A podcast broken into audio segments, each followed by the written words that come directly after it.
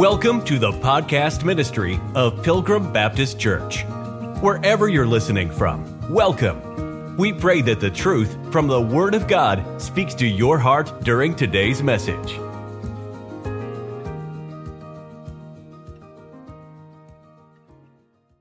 Preach the Word. Be instant in season, out of season. Reprove, rebuke, exhort with all long suffering and doctrine. Why? Verse 3 For the time will come when they will not endure sound doctrine, but after their own lusts shall they heap to themselves teachers having itching ears. We're talking about what this world needs today is Bible preaching and Bible truth. Preachers are going to misplace their words. Preachers are going to say things that are going to be not incongruent with the word of God. Why? Because preachers are just men. That, that, that's all. That's all we are. If, if you're a teacher of the word of God, oh, that's all. That's all you are. You're just being used by God as a teacher. You know what it says in verse number two? Not don't preach you. Don't preach your opinion. Don't preach what you think. Preach the word. you can't go wrong by preaching the word. Well, where's the word? What's the word? We've got hundreds of versions nowadays. If we all read this verse together, preach the word, be instant in season, out of season, it would sound like mumbo jumbo because it's all different versions, it's all different words. No man, nobody has everything figured out. You know what we're told to do? Preach the word. We got to know where it is, I believe I got it right here in English on this pulpit. I believe you've got it right there on your lap. You don't have to doubt it. You can trust it. You can believe it. A perfect Bible, a perfect Bible does not mean a perfect preacher. I saw a sign the other day out in Crossville, and, and the sign said, No perfect people allowed and then the name of the church. To which I said, yeah, no perfect Bibles allowed either. you know what? There's no perfect preachers here. There's no perfect people here. But you know what we have amongst in, an imperfect preacher and, a, and an imperfect group of people that are listening to an imperfect preacher? The perfect word of God. That's what we've got. That's what we're pointing to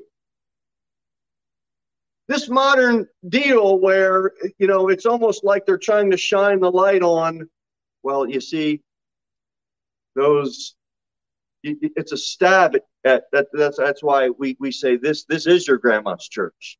Because the great this modern crowd takes a stab at the old paths at the old ways. They don't they don't like it. They don't like bible preaching. They like sharing Sharing is caring. It's almost like they like losing power. Power's in the word. Preach the word. Uh, Bible says the spirit of truth is come. He will guide you into all truth. Don't look for me to do it. And don't look for modern scholarship to do it. You've got the Holy Spirit. It's the same one I've got. He will guide you in all truth. You've got to read, you've got to study your own Bible and not rely on what the preacher says. Okay, so preach the word. Um, now go to Psalms chapter 19. People say, I don't understand some of the archaic words, and so I need an under I, I need another translation so that I can understand the words. Why do you start with that presupposition? Why isn't the presupposition, you know what, Lord, I don't understand, help me to see? Why is it always an attack on the Word of God? I don't understand the archaic word, the dead word that isn't used anymore.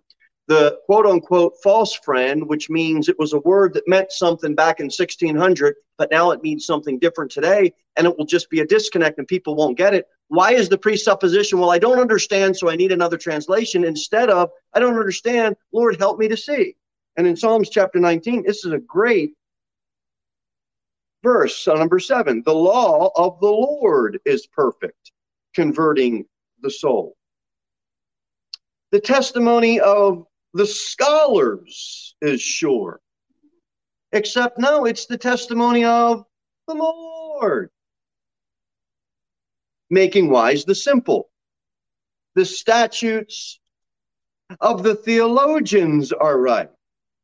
No, it's the statutes of the Lord are right, rejoicing the heart. The commandment of the Lord is pure, enlightening the eyes.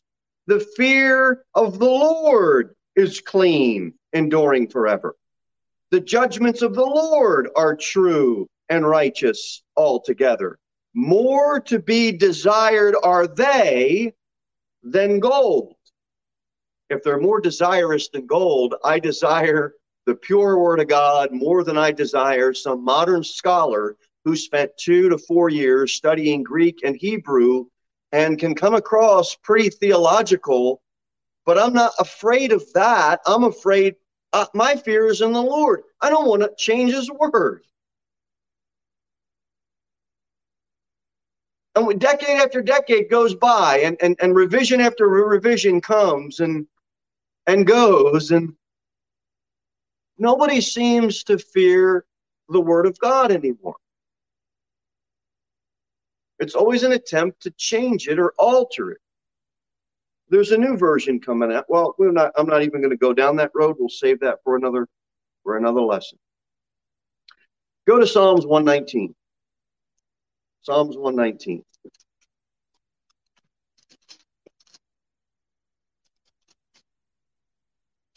It's a philosophy. It's a presupposition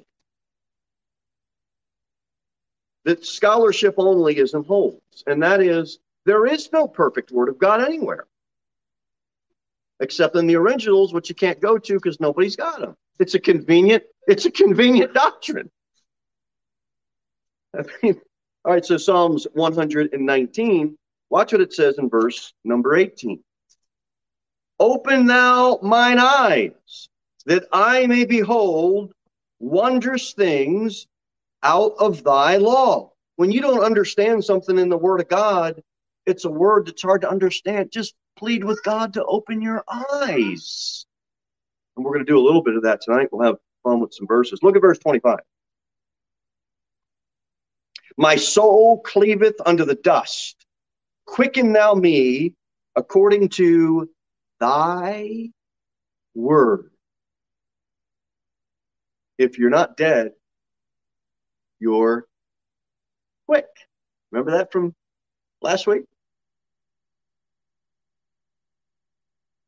How? Thy word. It's quick, it's powerful, it's sharper than any two edged sword. Will all of these modern scholars please stop dulling the sword? You have got a sharp two edged sword, and we don't need it dulled. it will do its job just fine, which is why all of the great revivals that have happened was from a preacher holding the King James Bible under his arm. Are you King James only? No, I'm the perfect Bible only. I believe God promised to preserve his word, and I believe in a perfect Bible. Look at verse number 37. Turn away mine eyes from beholding vanity, and quicken thou me in thy way. This world has a deadening influence. The word of God and his precepts will have a quickening effect on you. Quicken thou me in thy way. Look at verse 38. Establish thy word unto thy servant who is devoted to thy fear. Look at verse number 41. Let thy mercies come also unto me, O Lord, even thy salvation, according to what? Thy word. Look at verse number 42. So shall I have wherewith to answer him that reproacheth me, for I trust in modern scholars. No, I trust in thy word.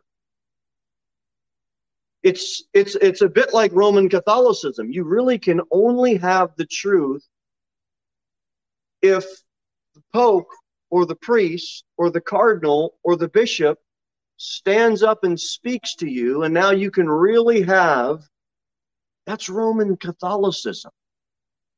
The idea that we need a modern scholar or we need someone that has been schooled in four years of Greek and four years of Hebrew to really unpack the true meaning of the Word of God is Roman Catholicism that has been painted in Protestantism. I don't believe that it's right. Verse 50. This is my comfort in my affliction, for thy word hath quickened me. Where are you going to go for comfort? Where are you going to go for comfort? Someone told me this last week. Actually, Charles told me this. I didn't know this.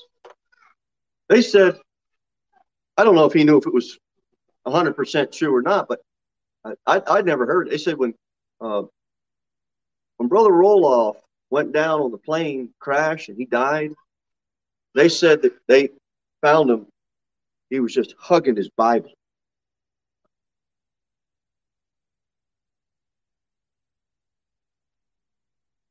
That's some affliction. You know you're going to go and die and meet your Lord. You know where he found comfort in his last minutes on his life? The Word of God. It's about the only thing you got to cling to in this deadening world. I know we've got work to do here, but at the same time, I wish I wasn't here. You ever have those days? You just, I just wish we just can we just get on with it, Lord? And can you just take us all home? I know we got work to do. But I'm telling you, I find comfort in the Word of God. I don't want to change it. I don't want to correct it. I want to study it and fall in love with the author of it. Go back to verse 34. Who gives the understanding? Watch what it says. Give me understanding, and I shall keep thy law. Yeah, I shall observe it with my whole heart. It's a hard issue. God's going to have to give you understanding. You don't need a linguistic coach to give you an easy word for you to somehow now come out with better understanding. You need the Spirit of God. He's the one that's going to be able to give it. You can change all the linguistics and the language that you want. If the Holy Spirit don't work in your heart, you're not going to get understanding. You might have a word that's easier, but you won't have a heart. You won't be observing it with your whole heart. verse 40. I trust in thy, uh, oh, I'm sorry. Watch uh, verse 43 and take not the word of truth utterly out of my mouth, for I have hoped in thy judgments. Look at verse 81 in Psalm 119. My soul fainteth for thy salvation, but I hope in thy word. Look at verse 107. I am afflicted very much. Quicken me, O Lord, according to thy word. Psalm 19 is a beautiful, beautiful passage of scripture. Brings out the importance of the word. Look at verse 71. It is good for me that I have been afflicted, that I may learn thy statutes. Look at verse 73. Thy hands have made me and fashioned me. Give me understanding that I may learn thy commandments.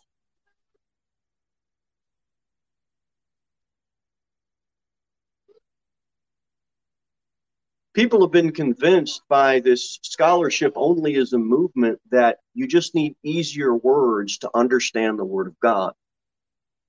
And I guess I'd like to close out this thought by saying you don't need easier words. You need God to open up your heart and your mind and your eyes to the understanding. The linguistics aren't as important as the Holy Spirit moving within you That's what we need for understanding.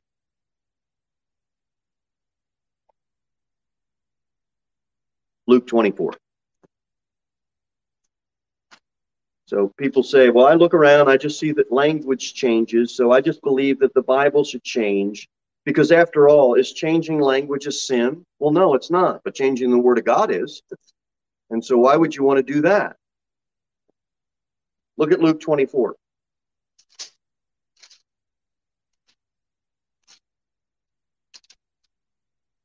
Luke 24, verse number 44. And he said to them, These are the words which I spake unto you while I was yet with you. This is Jesus speaking, that all things must be fulfilled, which were written in the law of Moses and in the prophets and in the Psalms concerning me. Then opened he their understanding that they might understand the scriptures. How did they get better understanding? There's no mention in this verse of getting rid, of archaic words that they didn't understand or a word that wasn't in use. God, God Himself had to do something. Everybody see that? Who opened their understanding? Jesus did. Why? So that they might understand the scriptures. If you get hung up in the Word of God, your prayer should be, Lord, help me see. Lord, give me understanding. You know, kind of like what you and I do when we're facing a trial or we're getting afflicted, we're going through some type of affliction. What do we do? We pray, Lord, help me. Lord, help this person.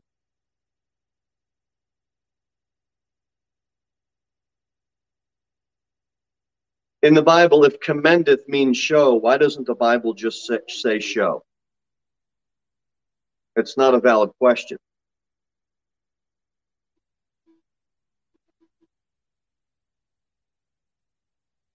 Shouldn't where does it stop? I mean, should we just change grace to courtesy? what where does it start? Where does it stop? Well, we're saved by God's courtesy.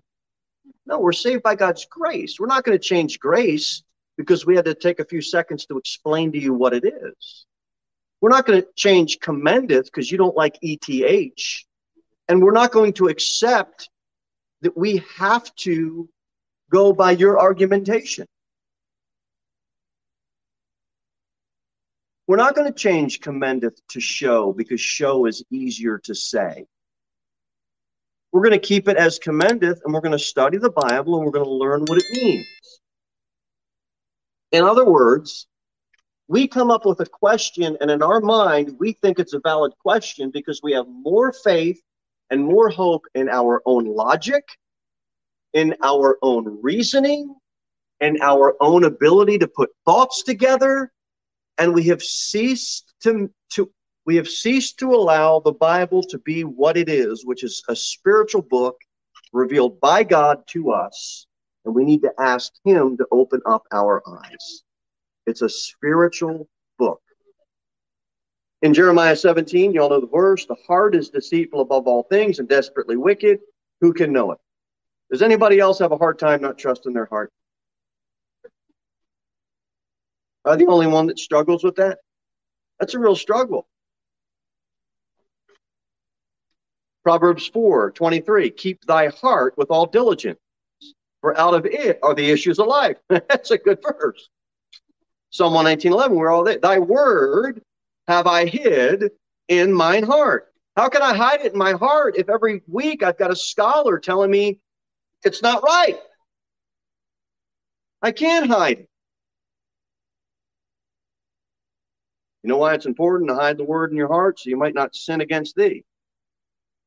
My heart standeth in all of thy word.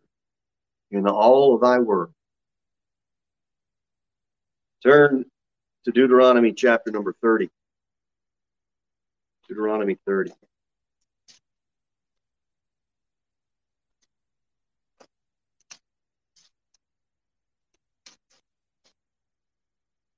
As you're turning to Deuteronomy 30, I'll read you Romans 10 8 says, The word is nigh thee, even in thy mouth and in thy heart. That is the word of faith which we preach. Well, I don't know what the word nigh means. Okay, well, the verse says the word is nigh thee. Uh, and then there's a reference to the heart. So, what does it mean? Well, if it's in your heart, it's not far away, it's nigh. What does Deuteronomy 30 say in verse number 14? Here's the cross reference. But the word is very nigh unto thee in thy mouth and in thy heart, that thou mayest do it. In other words, the word is nigh. It's not all the way over there. It's in my mouth, it's in my heart. It's not over there, it's nigh. Everybody know what it means? Right. Did we have to change the word? No. Because what they'll say is if I preach this verse as a, as, as a preacher of the Word of God, and I said, well, the word nigh means near. All they would say is, okay, well, you changed it to near when you were preaching. So why can't a modern translator just change nigh to near and do it ahead of time and put it in print, you know, kind of like you're doing in Word? Now, I will admit, that's a good argument. As preachers, if you're teaching the Word of God, you are expositing that Word. What I am saying right now isn't inspired. It's me trying to help the saints and help myself. But where are we always pointing to? The Word. That's right, the Word. So I didn't even have to say nigh means near because if I didn't know what the word near meant, it wouldn't make any difference. So pretend you don't even know what the word near meant. When we read nigh and we realize it's not over there, it's in your mouth, it's in your heart, it's nigh. The same we did with the word besom. If you don't know what, the, you pretend you don't even know what the word broom means. Go grab the besom. We're going to do some sweeping. It's the same idea with the word nigh. You don't have to update the language. The doctrine of Moses and the, and the doctrine of the gospel we saw in Romans was nigh. It means it was easily learned. You can obtain it very simply and you can understand it without any problem. If an archaic word blocks meaning, can't we just update it? No, because I am arguing that the archaic word is not blocking meaning. Your heart or my heart is blocking the meaning. I don't have to buy into the argument that presupposes, well, we have to change it because I don't understand the word and it's blocking meaning. Our hearts are the issue. In Mark chapter 7, um, it says um, the coasts of Decapolis. So what's wrong with just, just changing that to borders of Decapolis? I mean, coast of Decapolis is kind of archaic. Nobody really says that anymore. It's, it's, it's really borders would be more modern. Well, it's not archaic anymore because I just used the word. so if you, none of the words are archaic because thousands of people read the King James Bible every day. They're in use every day. But you know what's interesting? None of these modern scholars call up the Coast Guard and say, why don't we change it to the Borders Guard? They don't have the courage or the bravery to do that. But they seem to have the courage or the bravery to go to the Word of God and say, you know, let's change it to try that with the military. They won't. There's a bias against the Bible. Okay, this this gospel track. How many of you have gotten a few of these, handed some of these out. These really came out sharp. And it says, uh, it's Psalm 9, verse 17. The wicked shall be turned into hell, and all the nations that forget God. And then I, the NIV in 1984, it read like this The wicked return to the grave, all the nations that forget God. Newsflash the righteous and the unrighteous all go to the grave. What, you couldn't put the NIV on this gospel tract. That's the most ridiculous translation of that verse that I've ever heard. And I have no training in textual criticism or Greek or Hebrew or boy, oh boy. It makes no sense. In 2011, they updated it, Psalms 9, verse 17, and it says, The wicked go down to the realm of the dead and all the nations that forget God. You know what the realm of the dead refers to? The afterlife. Guess what everybody that dies goes to? The afterlife. It, it, it's not a better translation.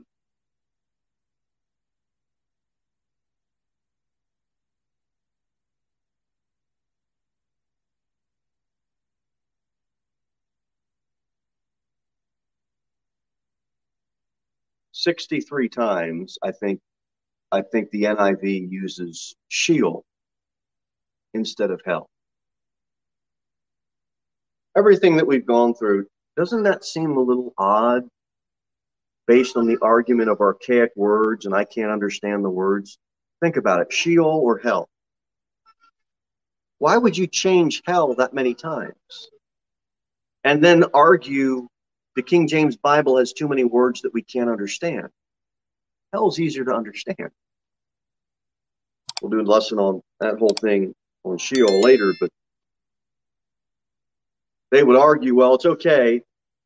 They can translate to Sheol or hell because we have many Bibles to choose from, and you poor King James only is you only have one. So I don't buy that as a legitimate argument. I buy that as just more more confusion. They argue that the word has to be intelligible. I argue that our hearts have to be opened and we have to ask the Lord to help us understand. They argue that we should be free to pick and choose words. Why? I argue that we should be free to study one Bible so that there's unity around the Word of God. And when we come across a difficult word, we learn it and we study it and we get better for it. Go to Second Chronicles. Let's look at a few.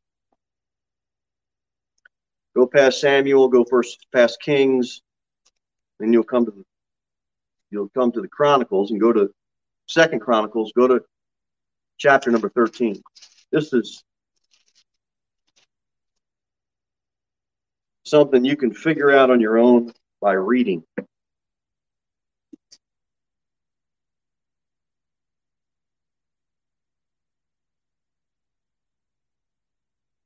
Verse number 12, Second Chronicles 13, verse 12. Behold, God himself is with us for our captain and his priests with sounding trumpets to cry alarm against you. O children of Israel, fight ye not against the Lord God of your fathers, for you shall not prosper. Verse 13. Here comes an archaic word, by the way. Trigger warning. Archaic word coming up. Everybody ready? But Jeroboam caused an, am- an ambushment to come about behind them. So they were before Judah and the ambushment was behind them. And when Judah looked back, behold, the battle was before and behind, and they cried on the Lord, and the priests sounded with the trumpets. So, what do you got going on? You got a battle, you got fighting, you got captains, and you got an ambushment. Everybody knows what that is, right? It's an archaic word, but it is an archaic word because we just used it. And it's easy to understand in the context of the passage. I don't even have to explain to you what it is. You can get it in the context.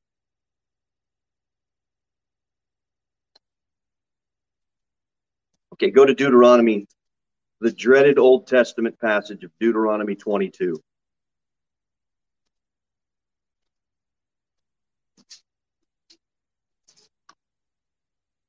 Watch what it says in verse number 9.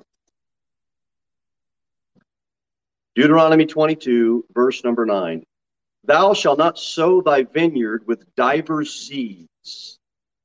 How many of you reading this verse think that God is sending a deep sea diver in, in, into you have to be strung out on something to get that out of the passage. Oh no, I don't know what to do. It says divers. Somebody call a Greek or Hebrew scholar. This is just too much. I'm triggered. I need Plato. I need another word. This word is not used. It's not used nowadays. Somebody's going to think God sent him a sea diver. Would anybody get that idea from reading, from, from reading the verse? Thou shalt not sow thy vineyard with divers seeds, lest the fruit of thy seed which thou hast sown and the fruit of thy vineyard be defiled. Now let's get some understanding by reading the context of the chapter. Look at verse number five. The woman shall not wear that which pertaineth unto a man, neither shall a man put on a woman's garment. For all that do so are an abomination unto the Lord. A man wears something different than a woman. There's women garments and there's men's garments. And God brings out in that verse that they're different. And at the end of the verse, in verse 5, he says, All that do so, not just the nation, all that do so would be an abomination. So you got a man and you got a woman. Are they different? You have clothes for a man, garments for a man, garments for a woman. They're different. It's easy in the context. Verse number six if a bird's nest chance to be before thee in the way in any tree, or on the ground, whether they be young ones or eggs, and the dam sitting upon the young or upon the eggs, thou shalt not take the dam with the young. But thou shalt in any wise let the dam go and take the young to thee, that it may be well with thee, and that thou mayest prolong thy days. So you know what God says? You're going to do something different with the dam. Let that dam go. And you're going to do something with the young ones. You can keep them. Why? I don't know. He wanted he wanted the the dam to be able to populate some more birds or something. You have something you're going to do with the dam, and you have something you're going to do with the with the young, right? They're different things. Look at verse. You know what we're doing? We're studying the Bible. Look at verse number eight. When thou buildest a new house, then shall thou make a battlement. Oh no, it's, it's an archaic word. We have to we have to call this the Greek scholars. It says battlement. I don't know why people get so triggered when they read a word that they haven't read before. It's almost like they're insulted. How could God put a word in there that I haven't used for a decade? Brother, you studied archaic Greek and archaic Hebrew for four years. And I'm going to explain this to you in about a minute. Save your 20 grand, come here and you'll get it for free. I mean, it's not it, it battles my mind. Oh no, battlement came up. But you need a battlement for thy roof, that thou bring not blood upon thine house. If any man fall from thence. Houses in those days had flat roofs. We don't so much have flat roofs anymore, but in those days they did. They built them with flat roofs. I guess you can still find flat roofs in, in some rich neighborhoods. But you know what they did on the roofs? They mingled. The children played. They conducted business. They probably had prayer and worship on the roof. That's pretty cool. And it says that thou bring not blood upon thine house. The principle here God's trying to get the nation to understand is that human life matters if you're going to have a roof and you're going to have children playing, you're going to have to make a battlement for thy roof. Because the end of the verse says, if any man fall from thence. He's addressing the selfishness of Israel's heart and that nation's heart by letting them know look, human life matters. You're God's not going to allow them to get away with just thinking, they're going to have to be responsible for themselves. So God put in place for the nation, you're going to have to build a battlement on your roof because human life matters. So now you just learned what battlement means, and I never changed the word battlement. You don't want your kids falling off your flat roof, do you? So build a battlement. What's a battlement? A battlement. Stop thinking that you know what the word fence means or guardrail. Pretend you don't even know what those words mean. You're on the roof. God said, what did he say? Don't bring blood upon thine house. If any man fall from thence. So you don't want somebody to fall, fall off your roof, build a battlement. See Eric on that. He, he can, hashtag Eric can build it. You don't have to say raised wall. Everybody from reading the context knows what a battlement is. Boy, oh boy, we got so far off track. What were we trying to understand? Divers. Divers. So now we come to verse number nine. We saw that there were different garments. We saw there were different things to do with birds. Look at verse 10. Thou shalt not wear a garment of divers sorts, as of woolen and linen together. If it's not the same, if it's not together, it's divers. If you put an E at the end of that word, it's diverse. I don't even have to tell you that divers means different because when you read and study the Bible, you got that with no problem from reading the context of the passage. We don't even have to change the word to get the meaning. We have to read and study like God wants us to. So now we know what a battlement is. Now we know what divers is. Um, all right, let's do. Uh, oh boy, I got to move along. Let's do Ezra. Keep turning. Go past Second Chronicles, and right past Second Chronicles, you'll come to the book of Ezra, and go to chapter number four. Go to chapter number four of the book of Ezra and go to verse number 13. Okay, trigger warning. Here comes an archaic word.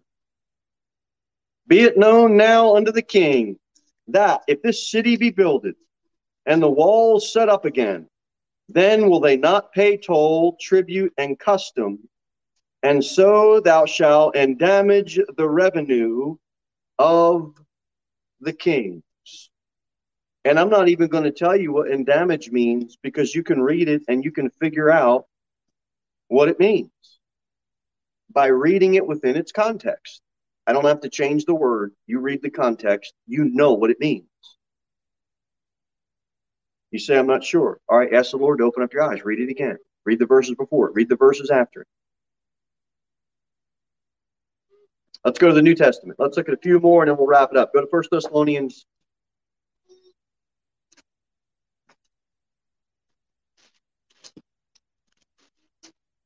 First Thessalonians uh, chapter 4.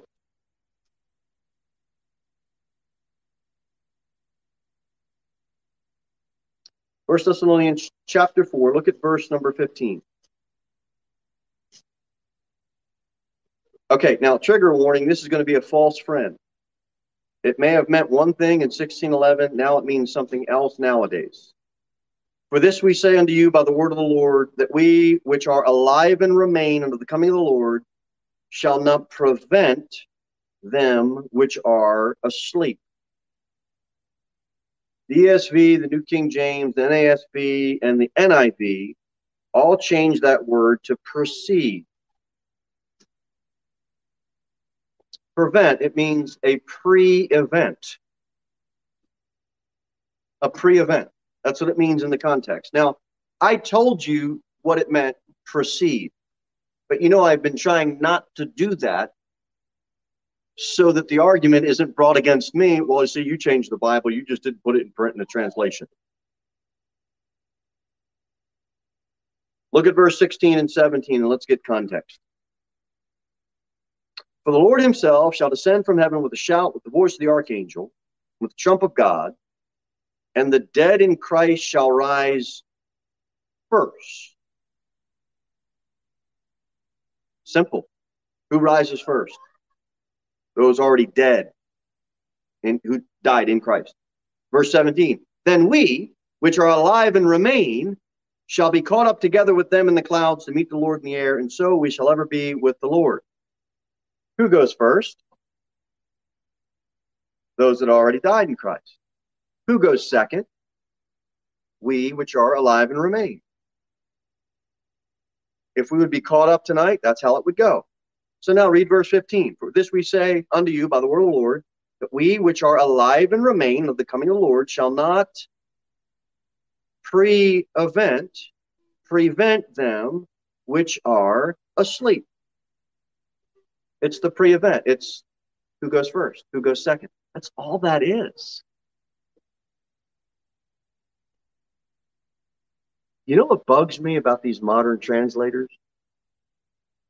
The NASB, the New King James, the NIV, and the ESV all translate that to proceed. Because they say it's easier to understand. You know what other words in that verse? Asleep. You know what all four of those modern versions keep? They keep the word asleep. Isn't that a false friend? You have to do some Bible study to understand that asleep in this context means what? Dead. And you got to study the Bible and get the context to understand that. But they don't, ch- the modern versions don't change asleep, they keep asleep. They change prevent to proceed wouldn't it be easier to just say dead? In their view? That's an odd one. You got two words that they could have changed, and they changed prevent and not asleep. What do you think? Everybody's taking a nap? I mean, come on. That's what we're all going to do tonight. We're going to go to sleep. Are we going to die? No because we get the meaning of the word from the context. And then we pray to God to open up our eyes to understand. We know that asleep in the context means dead. Why? Because we studied the Bible.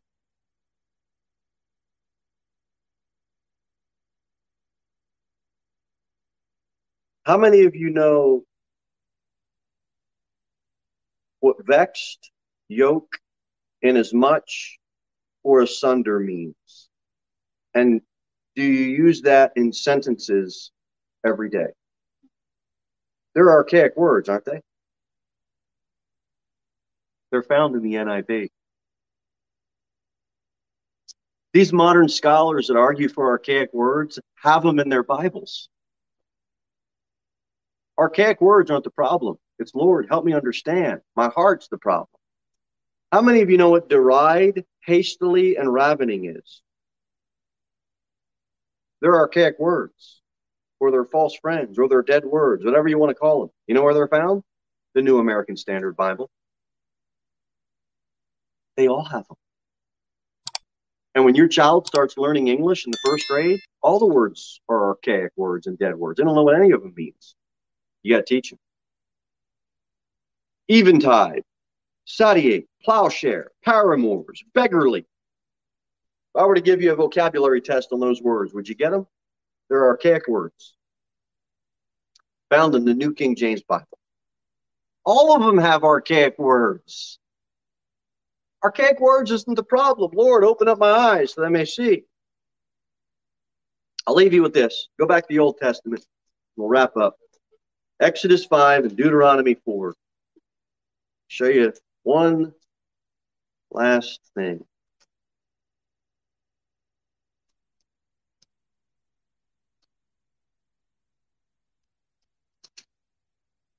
Deuteronomy 4, Exodus 5.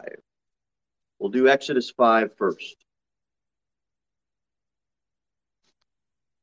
I don't have to give you a trigger warning. You've been triggered so many times that you're numb to it. So here comes another archaic word. Uh, Exodus chapter 5, verse number 18. Go therefore now and work, for there should be no straw be given you, yet ye shall deliver the tale of the bricks. Man, Israel's really afflicted. No more straw. You need to produce the same amount of bricks, but we ain't giving you any straw to do it. My, my, my. That's tough. And the officers of the children of Israel did see that they were in evil case after it was said, Ye shall not minish aught from your bricks of your daily task. Minish. Everybody knows what minish means by reading it. All right, read verse 7 in the same chapter. Ye shall no more give the people straw to make brick as heretofore. Let them go and gather straw for themselves. And the tale of the bricks which ye did not make heretofore, ye shall lay upon them. Ye shall not diminish all, therefore, for ye be idle, therefore they cry, saying, Let us go and sacrifice to our God. If you read the chapter a few verses before, the Bible would have defined what minish means. It's just another form of saying the word diminish. Diminish. That's what it means. And we got it right from reading the Bible. Deuteronomy 4, last verse. Last verse.